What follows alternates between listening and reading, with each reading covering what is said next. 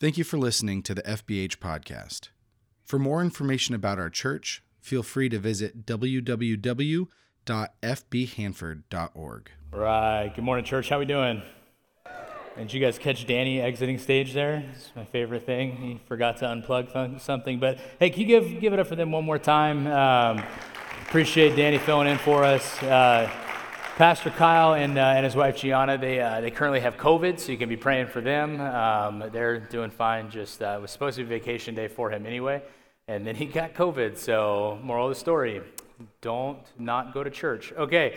Um, Anyway, my name's uh, Peter Anderson. I'm a senior pastor here, and we're cruising through our, uh, our Love Where You Live series here, and um, we are uh, we're trying to figure out how to love and serve the world in a very, very real way. We're not trying to reinvent the wheel here. Uh, we are just trying to make sure that we do our best to continue to stay involved um, in our community to the best of our ability. I mean, Jesus tells his disciples that, that we need to be serving the world. So if it's good enough for them, probably good enough for every single uh, one of us. Um, and last week, we talked a little bit about this idea of, of loving God and how everything is supposed to start there. So, everything that we do should flow out of us loving God very, very well. And so, our hope is, is that, that our goal would be to, to produce in the world uh, this love of God because everything comes from Him. Apart from Him, we can do nothing, is what Scripture says. And so we also talked about the idea of loving people, that that's why we should, each and every one of us should be in community, and how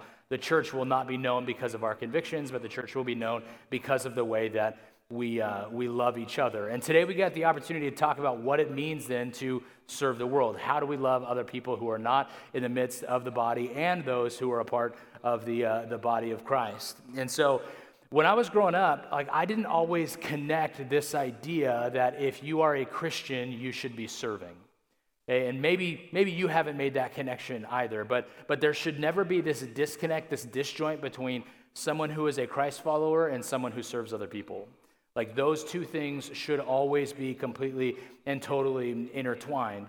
Because as I grew up, like I knew I was supposed to go to church on Sundays, right? And go to church on Sundays, and I did the kids ministry thing, and me and my brother would ride our uh, our big wheels over there to church because we were like two blocks away, and um, we'd, so we'd get there and we do the Sunday school thing, and man, I had so many Bible bucks from uh, reading my, uh, my my verses that I was supposed to read. Didn't remember anything, but I was so rich uh, in Bible bucks. I didn't know how the church could afford them. Actually, it was that crazy. I was had so many Bible bucks. Um, but, uh, but so I did that whole thing, and then, then kids' ministry really turned into me going to youth group. And um, like any uh, guy who grew up uh, in, in youth group, uh, my goal was to dominate games and impress girls. Um, and so, um, like, that was the entire goal of me going. And so, and I knew I was going to have to like sit through like a 10 minute message or whatever, and be like, okay, cool, you fed me, I won dodgeball, and there were pretty girls there. I'm going to exit now. Um, and uh, this idea of, of me being a Christian and me serving other people, man, it, it never really percolated into who I was as a Christian. And part of it was because I wasn't taking, you know, the, the, the advice of everybody who kept telling me, are you reading your Bible? Are you reading your Bible? Are you reading your Bible? I'm like, no, I'm looking for a fun time. Um, and so, like, that's why I was like, I want to go to the best, most fun youth group, not the one that was most theologically grounded or anything like that. Why? Because I was 17 and I wanted to have a good time. I wanted to have fun. Um, and so, uh, this whole idea of like serving the church, serving the world, serving other people, like there were some instances, right? Like I went to Mexico on some mission trips and did some different things like that. And I was like, okay, check mark, serve the world, did a good job for me. Even when I got into college, right? I went to, uh, to Chico State for a year. Um, and I got to Chico State, and my goal was just to find a church that served my needs, right? I want to go and find like a group of people that I kind of look like and and I enjoy the way that they worship. And I got into a Bible study with some guys. It was like a later Bible study because I wanted to sleep in because I was in college, right? And so I was like, okay, these things all seem to suit my needs. And so because of that, this is the church that I'm going to go to. This is the small group that I'm going to be a part of. Um, and uh, even then, like the majority of the time, I wasn't showing up to church because I was a freshman in college. And I would sleep in on Sunday because I was up too late on Saturday night playing Mario Tennis on the Nintendo GameCube, arguably the best Nintendo console ever released. And so, all of that to be said, like church was always about me. my Christianity was always about what I could get out of things. And I think that the Western church really has done a disservice to that because we just, you know, if we can have the best light show or we can, you know, have the most fun or the biggest programs or give away the most free stuff or whatever, then, oh, people will come to our church. And that's how we will grow the church by saying, this is all about you and this is what you can get out of it. And like I said, I was, you know, one of the, the worst offenders of this entire thing. But when I left Chico that spring, um, and I knew I wasn't coming back, I got a phone call from my previous youth pastor. And this is really the first time that somebody had said, Hey, you belong, you are supposed to be serving in ministry. And so I was 19 years old, and he said, I have a job that I need somebody to do. Um, it's, a, it's an outreach program for at risk kids in downtown Merced said, Okay, what do I have to do? He said, You show up, you unlock the doors, you play basketball with a bunch of at risk kids for an hour, you talk about Jesus for 10 minutes, and then you play basketball for another 45 minutes before you lock up. And I'm like, You're going to pay me to do that? Like, I would do that for free, 100%. Like, I will absolutely do that. And so I showed up and I had no clue what I was doing. I had never prepared uh, weekly messages before, and it should have been relatively easy. Talk about Jesus for 10 minutes to a bunch of kids who don't know that much about Jesus should be fairly simple to be able to do. Or show up and, hey, just have good relationships with these kids and hang out with these kids because this is the only real stability that maybe they'll know for the, uh, for the rest of the week or anything like that. And it was some of the funnest ministry that I have ever done because for the first time, I was taking the opportunity to actually serve the community. And it was in my wheelhouse. Like, this is what I, like, I, I get to play basketball as a 19 year old and get paid for it. Done. I'll do that all day but it was actually serving the community as part of my things that I enjoyed gifts, talents, and abilities already. And so we would show up, and like I said, I never prepared weekly messages before. I had zero oversight from anyone else in the church on Thursdays. Like, I was absolutely terrified. The best thing that we did that year was we did like a, a Christmas gift giveaway, right? And so, you know, we had the Christmas tree and had a bunch of like little gifts for everybody, and oh, we love you so. I'm sure it was like candy bars or something like that. And we gave them all out, and then uh, one of our volunteers had decided, hey, what, what are we going to do with the Christmas tree? I think maybe we should just raffle off the Christmas tree and give it to one of the kids. And I was like, all right, cool. Well, that means I don't have to deal with it later on, so sure, let's, let's do that. Um, and so we raffle it off, and, and this one kid win, won, and I remember he was just beaming. Like he was so excited about winning this Christmas tree. And, you know, for the Anderson household, like for us, it's like, okay, it's just a Christmas tree, right? Like we come in and uh, post Thanksgiving, we get a Christmas tree. And then after Christmas and usually right after New Year's, we got rid of the Christmas tree and it was time to just like, and we move on and we get a new Christmas tree the following year. I mean, even sometimes the Christmas tree is terrible. I mean, it's just like an inconvenience to some of us, right? You're like, okay, I guess it's time we have to decorate the Christmas tree now, right? You guys have all had that conversation, and your kids try to help you decorate the Christmas tree, and then you redecorate the Christmas tree once the kids are done because they did a terrible job at decorating the Christmas tree. Anyway, that's what it was like in our home. And so, like, Christmas trees to me weren't a big deal. I found out this kid who won had never, ever had a Christmas tree as long as he could remember for his entire life. And so he was so excited. So we get the Christmas tree, put it in the back of my truck, threw him in the, I didn't throw him in the truck. He got into the truck as well. And we drove to the apartment that he was living in. And we get there and have his Christmas tree. And mom didn't have a cell phone, so we just like show up with this Christmas tree, right? like, here's a Christmas tree. And she just starts bawling. And I was like, I'm so sorry. Like, we can take the Christmas tree away. I didn't know if this has upset you. Like, if someone showed up with a Christmas tree that I had to deal with, I would start crying. But she, so she goes on to tell me that he had never had a Christmas tree before that this just wasn't in the cards. They didn't have the money to be able to pay for a Christmas tree. And so she's like moving stuff out of the way and put the Christmas tree in the corner. And we had lights that we brought with it so they at least could have like lights on the Christmas tree. And, and she comes in, like once everything is all situated, the tree is as straight as we were going to get it and all that stuff. She comes in for like full frontal, too long of a hug, like just grasps me and is like crying and all that stuff. And I was very uncomfortable. And uh, I had another leader with me who thought it was hilarious because they knew I was uncomfortable. But here it is, just this tree that so many of us take for granted. So many of us, like, oh yeah, it's uh, we got the fake tree outside. We got to fluff it. No, fluff it more. It's not fluffed. Like, it's just one of those things that we just do and we take for granted. But here we are, just showing up with this Christmas tree that we didn't have an exit strategy for, so let's give it away. And it, it meant the world to this family. And so every single Wednesday after that, that or Thursday night after that, that came same kid showed up every single week until I moved on and started doing other ministry. Why? Because it made an impact in his life. Something so small, something that, that we would neglect, something that we don't think is important at all. And simply because like we were just like, hey, let's give this tree away to somebody. Made a massive impact in the life of that kid. I have no clue where he's at right now, but I hope that he, at the very least, remembers that, that we loved enough for him, just that uh, we are going to do this very simple, basic thing. And all of us have witnessed it. Like all of us have witnessed this idea of somebody in need. Right? Driving in your car down the road, you're going to see people who are in need. Maybe it's that you felt a tug on your heart to serve in the church some way. Maybe you've considered serving overseas a bit or partnering with one of our mission organizations or something like that. I don't know. Whatever the case may be, it's evident that in our incredibly broken world, there is an incredible need. There is an incredible need. And what I want you to know, church, today, is it isn't an option as to whether or not we are supposed to serve. There's a lot of things that we talk about, about this idea of freedom. We have this Christian freedom and all of that stuff, and, and we are covered by grace through faith. And so I am not saying that you have to serve in order to get to heaven. I am saying, though, that if you are going to represent Jesus to the best of your ability, you have to serve. That's where the obligation lies. John Piper, he's a, uh, a, famous pastor and a theologian, and one of his most famous quotes is in regard to service. He says this He says, Go, send, or disobey.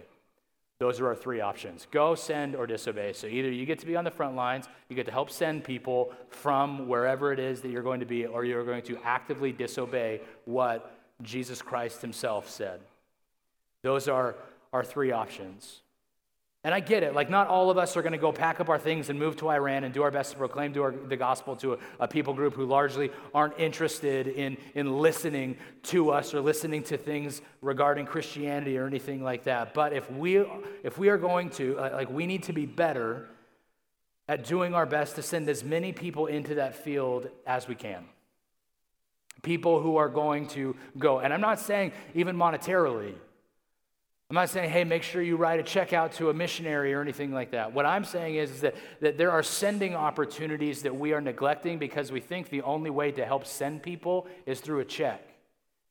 One of the most impactful ways to actually send somebody is to pour into their lives when they are young so they have a theological foundation that they can stand on when they are older. And so when God calls them into a ministry field, they know exactly what it is that they are supposed to proclaim. And, and trust me, if you like serve with our kids, you serve with our students, you would probably think sometimes like there is no way that kid is going to be a missionary. There's zero chance of that. Right? I actually had a student like that. One of my, it turns out being one of my, my favorite students. Yeah, her name is Michelle. And uh, when I started, when, when I was her youth pastor, and she had a small group leader who was very instrumental as well, but when I started being her youth pastor, she was, I think she was in eighth grade, in eighth grade, and then her next year she was a, a freshman. This girl, if you would have asked me to list the top 200 people who I thought were going to be missionaries who went through my youth group, she wouldn't have been on the list. Not even close right? She was that girl that everything was drama, everything was an issue. Boys were the, the reason that she wanted to be at youth group. Like, like she, that's the, just the student, the person that she was. Incredibly smart, great family, very engaging, like had great conversations and all that stuff. No chance that she was ever going to go into the mission field, ever. Even through like her senior year. I was like, okay, we did some mission stuff, but man, there is no shot that you're ever going into missions. But she showed up every Wednesday to small group. She was at church on Sunday mornings, and we just kept pouring into her over and over and over again. Like six weeks ago, I got a phone call from her, and she was like, Peter, two things. One, I'm getting married. I'm like, oh, congratulations. And two, me and my future husband are about to move to Senegal, and we are going to do full time missions for two years. And I wanted to talk to you about so if, if you guys could possibly support me and my husband as we went. my mind was just like blown. I was like, I'm sorry, where? What are you doing? Like the husband thing makes sense because you were all about boys, but Senegal? Like, that doesn't make any sense to me at all. So I connected her with Jeff. We're going to end up being able to help, help fund them and, do, and, and help send them as missionaries and that sort of thing. But it wasn't like the check that came first with the sending. It was the opportunity that, that individuals in her life took to be able to pour into her and be able to say, Jesus loves you a ton. And so, because Jesus loves you so much, I want you to know that I love you as well, and I'm going to help you find this theological base. And so now, her being 24, 25, however old she is, and being married, she now is in a full time mission field. And now the check comes. Now we have to help send them. And we do all of this because loving God demands a response from us. Matthew 25 tells us this. It says, For I was hungry, and you gave me something to eat. I was thirsty, and you gave me something to drink. I was a stranger, and you invited me in. I needed clothes, and you clothed me. I was sick, and you looked after me. I was in prison, and you came to visit me. Then the righteous man will answer him, Lord, when did we see you hungry and feed you, or thirsty and give you something to drink? When did, when did we see you a stranger and invite you in, or needing clothes and clothe you? When did we see you sick or in person and go to visit you? Verse 40, the king will reply, Truly I tell you, whatever you did for the least of these brothers and sisters of mine, you did for me. Did you catch that? Did you catch that, that piece that whatever we do for the least of these, we are doing for God? Like our interactions with the least of these should exemplify God's interactions with us. That as we love God, we can't help but allow His love to flow out of us day after day after day, hour after hour, minute after minute. And sometimes you'll be incredibly blessed by it. And there are times when you say, Yes, I want to serve God, that there's going to be blessing upon blessing. Serving on our Wednesday night kitchen crew is one of them. You know why? Because you get to taste test the food as you go along. Blessing upon blessing upon blessing simply for serving the church. Don't worry, they wash their hands after that. Or kids' ministry. Man, you want blessing upon blessing? Go serve in our kids' ministry. All you can eat goldfish over there. Get it. But man, there's other times where you will serve and people will want nothing to do with you, or you won't see the fruit of your service for years afterwards. Don't believe me? Ask teachers in the room who are like, You were a waste of my time. And then later on, they come back and they're like, You were my favorite teacher. You made such an impact on my life. You're like, I'm sorry, what? Like, I didn't want you in my class. And that's just what happens sometimes. But it just gets like, like, like uh, so much of it just gets flipped upside down. It is so difficult oftentimes for us to see because we just want that like immediate blessing, that immediate gratification of God, I serve you all the time. Now, when, when are you going to bless me? Like, at, at what point does, does that come, come forth? And it's been my experience more often than not that as we respond to a loving God, He gives us a reason to continue to respond to Him even if it's not blessing over blessing, even if it's not, you know, oh, I'm gonna, I'm gonna give to the church today financially, or I'm gonna serve in this way, and so because of that, oh, God is gonna return me financial blessing because of this or whatever. That's usually not how it works. But blessing regardless. Like we love God, and because of the fact that we love God, it demands a response from us. It demands it.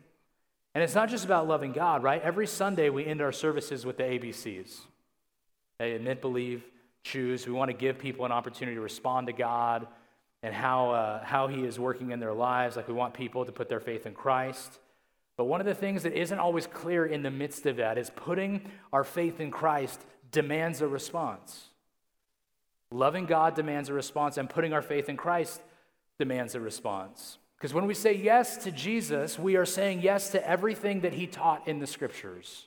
It's not just yes for like a get out of jail free card of like, here you go, I get to go to heaven now, right? Cool, I can continue living however it is that I want to live. Yeah, that's like lowest common denominator for us. We are saying yes to everything he taught in the scriptures. We are saying yes to his spirit that resides in every single one of his believers. We are, will, we are saying we are willing to submit to him and we are willing to submit to his word, regardless of our feelings about it or regardless of what the culture says about it. And we need to do so because Matthew 28 tells us that he is the, the sole authority figure in heaven and on earth. Matthew 28, 18, it says, Then Jesus came to them and said, All authority in heaven and on earth has been given to me. We're going to pause there for a second because there's two very famous lines of scripture that follow this. But we don't like talking about Matthew 28 18 because that means that we have an authority figure over us. We have somebody that we have to submit to. That regardless of our feelings, regardless of our lives, regardless of how we, we think about different situations, our submission has to be to Jesus. Why? Because all authority, not some, not Sunday morning authority, not Wednesday night authority, all authority is given to Jesus. And some of us in here would say, We love Jesus. And here's our get out of jail free card, but we aren't acting like He is the Lord of our lives. I mean, at best, for a lot of us, we're acting like He is Lord of our Sunday mornings from 10:30 to 11:40. We're like, okay, that, God, you have that, but not before 10:30 because if someone is going too slow or they wait too long at a stop sign, like, God, you're not Lord of my life then, because they're the worst. But we don't act like He is complete and total Lord of our lives. What we act like is like, hey, Jesus, you just hang out in the passenger seat. You just stay right there. And if I need you, or I get lost a little bit, or, or my life becomes a little bit more difficult, then I'll just give you a nudge and help you get me back on, uh, have you get me back on course. Have me, like, like, help me figure out the direction that it is that I need to be going because this is difficult and I haven't managed this either ever or, or, at, least, or at least recently. God, Jesus, get me back on course. Okay, thanks. Now you sit there and you can just be quiet until I need you again until things become difficult in my life again. And we refuse to say, Jesus, look, you have given me everything. You have given me freedom in Christ. You have given me eternity with you. And so, because of that, everything that you do, Jesus, everything that I do, rather, is going to exemplify my relationship with you. Because you are Lord my, because you have all authority in heaven and on earth. And we see this all the time when we're just like, you know what, God, Jesus, you just you just stay there. We see this all the time when things are going well for us. Like when our plans are going to be laid out. Because that's oftentimes how we tend to live our lives, right? Like my plan, as long as everything can fit into my schedule and we can make it around the school schedule and we can make sure that our family's not getting too burnt out and familial obligations and extracurricular activities, all that stuff. As long as all of it fits, then yeah, we'll make sure that we keep Wednesday nights free. We make sure that we keep Sunday mornings free. We make sure that we are serving God in some way. And so if you're here this morning and you're thinking to yourself, man, this will be a nice little addition to my life, I'm sorry, that's not what Christianity is. When you sign up for Christianity, when you say yes to Jesus, you are saying yes to every single part of it allowing him to be the authority figure in your lives. And it's not as easy like if your life has gotten easier because you decided to follow Jesus, my guess is is you're probably ignoring some pieces of scripture. My life is currently harder because I've decided to follow Jesus. Maybe more peaceful, but definitely harder. Because there's a time in mine and Sarah's life where we just thought to ourselves, you know what? We, uh, we are going to just plan our own life, our own way. Because when I was in youth ministry in Selma quite a few years back now, that's what we did. We were just like, okay, God had, we felt like God had called us into ministry. And five years in or so, like we were a young family and we loved the church, we loved the people, all that stuff, but there just wasn't a lot of community, people our age for us to be able to connect with. And so we thought, you know what, we're kind of burnt out on ministry.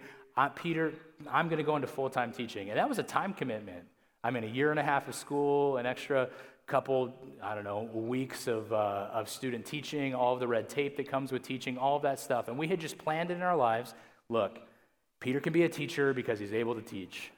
And so, because of the fact that he is able to teach, he'll go into teaching, he'll get summers off, he'll get Christmases off, like he can be done at 3.30 in the afternoon because that's when teachers are all done, right? Um, like it'll just be easier. We'll simplify everything. And so that's what we did. We moved houses. We moved from Selma into Kingsburg. We were right down the road from, or right down the, the alley from the grandparents. And uh, it was like good. Like we had our life set. Granted, we weren't talking to God very much about this, but at least we know the direction that we wanted to go. And so I had I had taught for a year, junior high, and then I was like, you know what? I kind of want to move up to high school. So I started interviewing for a high school position. We're like, this is where we're going. This is our golden life. We'll raise our kids in Kingsburg, and we know that community, we know all that place, and it'll be great. And then I started interviewing uh, for the high school position. But at the same time I started interviewing for that, I got a phone call from a friend of mine that I had met at Camp Sugar Pine years before. His name was Aaron Hoffman. And uh, Aaron was, like I said, he was a, a worship leader. And he was interviewing at this church called High Desert Church. And he said, Hey, I'm interviewing here. I'm going to become. I'm going to become the worship pastor here. You should come start. They're looking for a guy to come and start the high school ministry. And I told him no. I was like, uh uh-uh. uh I know where I'm going. I'm going into teaching. Like, I'm going to be a high school teacher. I'm going to coach water polo. Like, my life is going to have stability. It's going to be fine. That's what I'm doing. He's like, All right. He called me again the next day and he was like, Hey, listen, I've been praying about it and I know you said no. Just submit your resume to them and just put the ball in their court. And I was like, Fine. I'm already applying for another job. My resume is done. Here, here's my resume. So I sent it off. Got a call a couple days later from the guy who was hiring and he was like, Hey, thank you for submitting your resume. We have four other qualified applicants though. So, because the fact we have four other qualified applicants, we'll keep your resume on file. And um, should something go wrong with any of the rest of those, we'll give you a call. It's like, done. So, I interviewed for the high school position at Kingsburg High. I was like, there's no way. They have four other applicants. I didn't want it anyway. I can move forward then. I, I can progress with my plan the way that I feel like my life should go.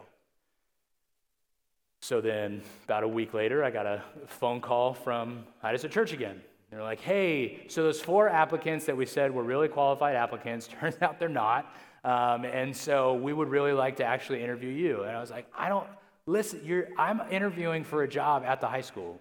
Like, I am progressing in that way. They're like, yeah, I know you keep saying that, but why don't you just come down and, and have a conversation with us? So I, Sarah and I loaded up and went down. I taught, um, and then uh, a couple days later, they gave me a call and they were like, hey, we really want to hire you for this position. it's like, no. I've told you no. I told you I'm going to be teaching at the high school. It's not going to happen. This is so I actually accepted a job at the high school in this whole thing. And so I thought, okay, I'm done. I'm clear. Like this is the direction our life is going. A week and a half after I told the High Desert Church no, they called me back again. They were like, "Look, I know we I know you said no. But I really feel like you should reconsider and take this job. And so, the first time in this entire process, Sarah and I actually decided to pray about it. First time, all of this life change. I was a professional Christian. I was, and maybe she was praying about it, but I was like, we have a direction we're going. We have a path that we are going. So that's where we're going to go. And then all of these things, like I told Aaron no. He called me back. He's like, look, I know you said no, right? HCC, no, no, no. And then I prayed about it. I was like, God, slap me upside the head. It's like, what are you doing? You're called into ministry. This is where you're supposed to be. Uproot your comfort now because I am Lord of your life, not your comfort level. So go. I think Kingsburg High School is still mad at me because like they hired me and I waited six weeks to like tell them, hey, by the way, I'm not actually going to be a teacher. So all of you administrators out there, you can also be angry at me because they were like, we need someone to teach sophomores. Anyway, but God had to become Lord of my life. He had to. If I was going to serve him in the way that, that, that, he served me, he had to be Lord of my life. And it is so easy when we feel like we have this road paved out in front of us to completely and totally ignore Christ being the Savior of our lives. And he can just come in and just like shake it up and just Remember, I am sovereign. I am above all of this. You need to serve me. And we, we just seem to cruise along and don't seem to care that the creator of the universe has sent his son on our behalf so we could spend eternity in heaven with them. Like we don't seem to care that after Christ's ascension, that like he went, he went back to heaven, that God sent his spirit to live inside of us so we would know what is good, so we would know what is bad, and we could serve people until they had no option but to ask the question, why is it that you are serving me? And then we get to respond and say, because I put my faith in Christ, that, that demands a response from me in my life. Because I love Jesus, it demands a response from me. Serving the world comes from loving God as well as loving people. We don't serve the world so we feel good about ourselves. We don't serve the world so we could be blessed because of it. We serve the world because we love God and we put our faith in His Son. And His authority tells us we should. Jesus being authority, all authority in heaven and on earth being given to him. Therefore, So, because of the fact that he's an authority figure, verse 19, go and make disciples of all nations, baptizing them in the name of the Father and of the Son and of the Holy Spirit, and teaching them to obey everything I have commanded you. And surely I am with you always to the very end of the age. Did you get that? Because we love leaving out verse 18. Like, verse 18 actually completes this thought that Jesus is the authority. All authority is given in heaven and on earth. And so, because of that, therefore, go and make disciples. Because I am your authority figure, go and make disciples. Because I am an authority figure, go serve the world. Go teach the world to obey everything that I have commanded you to do. And we think that it's just like, oh, well, that's good advice. Loving Jesus obligates you to serve. Clearly. I mean, like I said, we don't talk about obligation much in the church, and you're still getting into heaven regardless if you have put your faith in Christ, if you serve with our kids or you don't, you serve in the kitchen or you don't, you serve with students or you don't. That has no bearing on eternity, but it may have a bearing on whether or not other people see Jesus through you. And we just forget about that. Like, if we aren't doing our best to share our faith with others, if we aren't doing our best to serve those who are downtrodden, down on their luck, unlovely people, then we are doing it wrong. A famous pastor and a leader, he wrote this. He said, I would never want to reach out someday with a soft, uncalloused hand, a hand never dirtied by serving, and shake the nail pierced hand of Jesus. Whew! There's a word picture for you there. That's hard because I don't. Like, like when I get to heaven, I want to wear like the proverbial scars of servanthood, saying, Jesus, I did everything I could to serve the least of these because I love you and you love me best. And I want to take every opportunity to love and serve a world who has turned its back on you. And look, my hands are calloused because of it. I have worked tirelessly serving other people because you love me best. Like, this isn't just a good idea. This isn't just like a, oh, it's a, it's a thought provoking message. Like, this is an obligation to every single believer. All authority is given to Jesus, and he said to go and to serve. And if he's an authority figure like you claim he is, then he says it's time to serve, it's time to serve. So, what are you waiting for? Too busy? I get it. But he's Lord of your life. Right, too tired? I get it. But he's Lord of your life.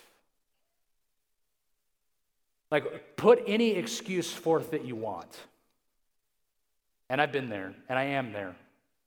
But He's Lord of your life. I'm not saying like you got to go serve our kids. I'm like just serve somewhere because our church, like our church, we will serve the world. Like that's our goal. Like it's written on our walls. We will serve the world, church. And this is where the rubber meets the road for us because in Acts 1 8, it really does give us a biblical example of how it is that we should serve. You'll see this in most churches. We're not breaking any new ground here. But in Acts 1 8, it says, But you will receive power when the Holy Spirit comes on you, and you will be my witnesses in Jerusalem, in all Judea and Samaria, and the ends of the earth. These are three concentric circles Jerusalem, serve the church. Judea and Samaria, serve the community. Ends of the earth, serve the world. That's our goal.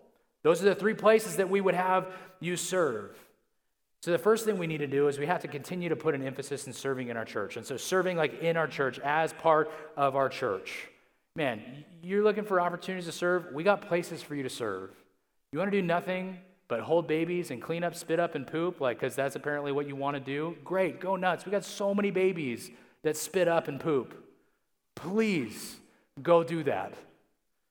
So the moms know when they come in here, they have a safe spot for their kids to be able to be a part of where they can hear like people like talk about Jesus or they do like little worship songs in there and like all of those little things that, that, that, that, moms are so good at being able to do that this is now a safe spot and grandmas. Like go and serve for babies. And we have a ton of babies. You don't want to clean up poop and spit up? Cool go serve in kids ministry. That's where that's like the sweet spot i feel like. That's the unlimited goldfish but they know how to use the restroom on their own. But man these kids they like they need to know the name of jesus and they can wrestle with and start grappling with these truths that, that, that, they are sinners, like, like they are sinners and they need a Savior. And Jesus came to die, like they can start grasping some of those things in our kids' ministry. We have an overwhelming need in our kids' ministry.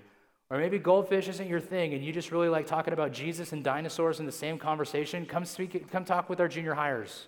Like if you ever get an opportunity to sit in a junior high boys small group, take them up on it.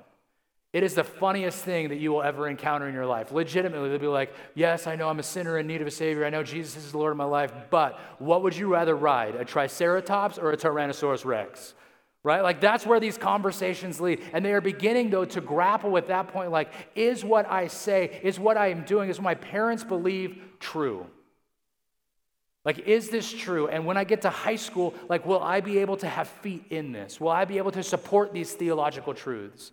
They need consistent leaders who love them well to make sure that when they get into high school, they have that theological grounding. And then when they are in high school, man, you don't want to talk about dinosaurs. You want to be in the thick of preparing the next generation to go to college. Go serve in our high school ministry. Man, high school today is what college was to me when I went to college. This society is just like pressing in on our students telling them to believe a certain thing, telling them to act a certain way, telling them to affirm things that they have grown up knowing are not right and true. You want to help hold them together so when they get to college and they really are burdened and challenged at that point, come serve with our high school students. They need consistent adults who love them and love the Bible and are willing to tell the truth to them.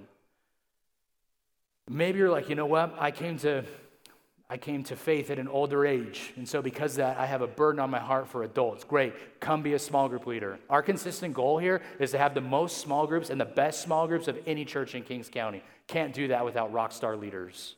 You want to be a small group leader? Come serve. Be a small group leader. Help shepherd adults.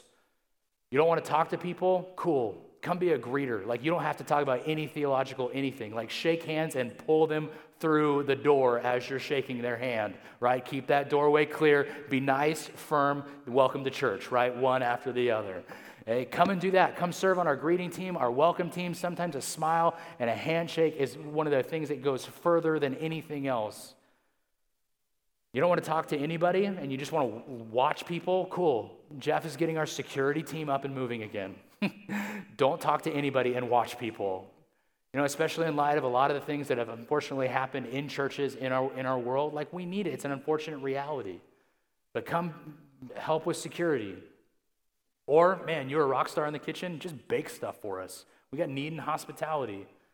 We got people who are, you know, going through it, sickness, new babies, whatever, who just need the ability for someone to come in and just say, Here, here's a home cooked meal.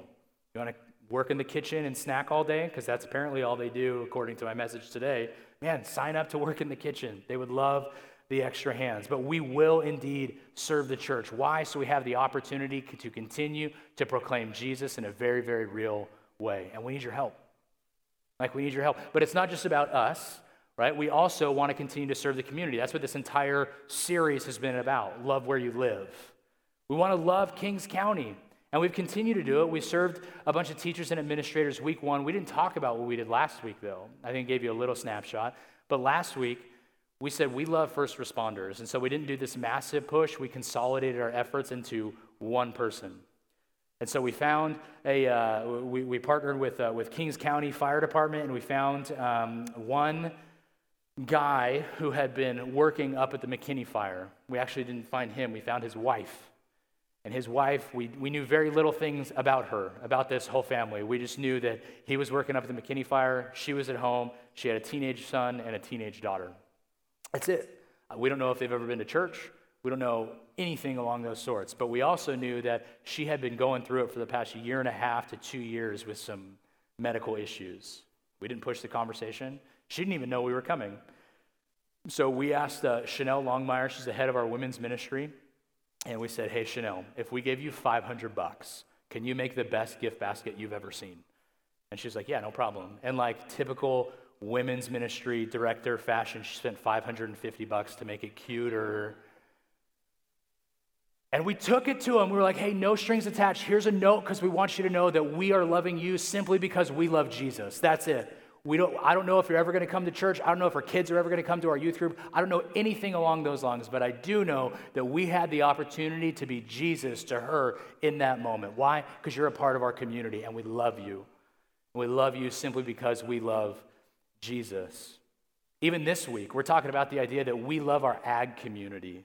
And so we found a whole bunch of field workers. And tomorrow, me and Jeff and a couple other volunteers, we're going to go take them lunch. And we get to talk to them for like 10, 15 minutes just about why we're bringing them lunch. Like these people who never get the opportunity to be loved or served by a community that, man, our community is buoyed up by these men and women. Like, the, uh, like our job literally depends not just on ag, but also them filling those ag jobs. And so we found them, and we're going to go just serve them lunch right out where they are. Why? Because we love them. We love our community. So we are going to continue to serve people in that way. And then not just we, we're going to serve our community, but also we're going to, we're going to serve the world. Man, most of the time, most of us are never going to go overseas to proclaim Christ or translate a new uh, Bible into a new language. We want to continue to do our best to support and love and send those who are called to go. Jeff and our missions committee, they do a great job at keeping tabs on all of those people who are out and serving the world. And so when we talk about serving the world, we're, we're, you know, serve the church would be that middle circle. Serve the community is anywhere in Kings County, right? And then serve the world is anywhere we consider anywhere outside of Kings County. So even if we're doing like domestic missions to somewhere else in the United States, that would still be considered the world to us. And so just this last week, we had a, a group travel down to a place called Rainbow Acres. And Rainbow Acres is this facility for um, people, for, for adults who have some mental disability and largely have been pushed to kind of the outskirts of society. So they're campers, they get to come in and hear about Jesus, and they get to have a place where they can just, just be loved on. And we had a group of guys go down there, and it was very basic stuff. I mean, basic to the guys who went, because it was their own gifts and talents. There were guys who went and worked on their electrical, other guys refinished their cabinets for them, and then they got to sit and interact with the campers on a daily basis, talk to them, how are they doing, all that stuff. Why? Because we just love them. And it may sound simple, like they need some electrical work done, but we are providing the means necessary for those people who are on the ground floor serving our world to be able to just focus on that, serve the world, same thing with the group that just got back from Costa Rica a couple weeks ago. They didn't change the world over there, but they went and they supported missionaries that we already support so those missionaries could continue to do the things that they are called to do, which is love those people and proclaim Jesus to those people. Why? Because they love Jesus. That's it. And why? Because we are obligated to do it. Like, church, like, just think about what, what, what it would look like if we took the burden of service seriously. Like instead of like just merely opening our checkbooks when there was our need, we actually opened our planners, our calendars, wrote that in. Like, don't get me wrong, continue to take out your checkbook, but planners. Because so often that's what we tend to do, right? Problem, I'll solve it. You need a hundred bucks? Here's a hundred bucks. That's way easier than saying you need two hours of my time. Ah, that's pretty hard to do. But if we took that burden seriously. We decided we are going to do something about the issues in our community, we would actually do it rather than maybe complain about how different ministries are, are handling things around the church. We would step up and ask how we can be a part of the solution, not merely talk about the problem.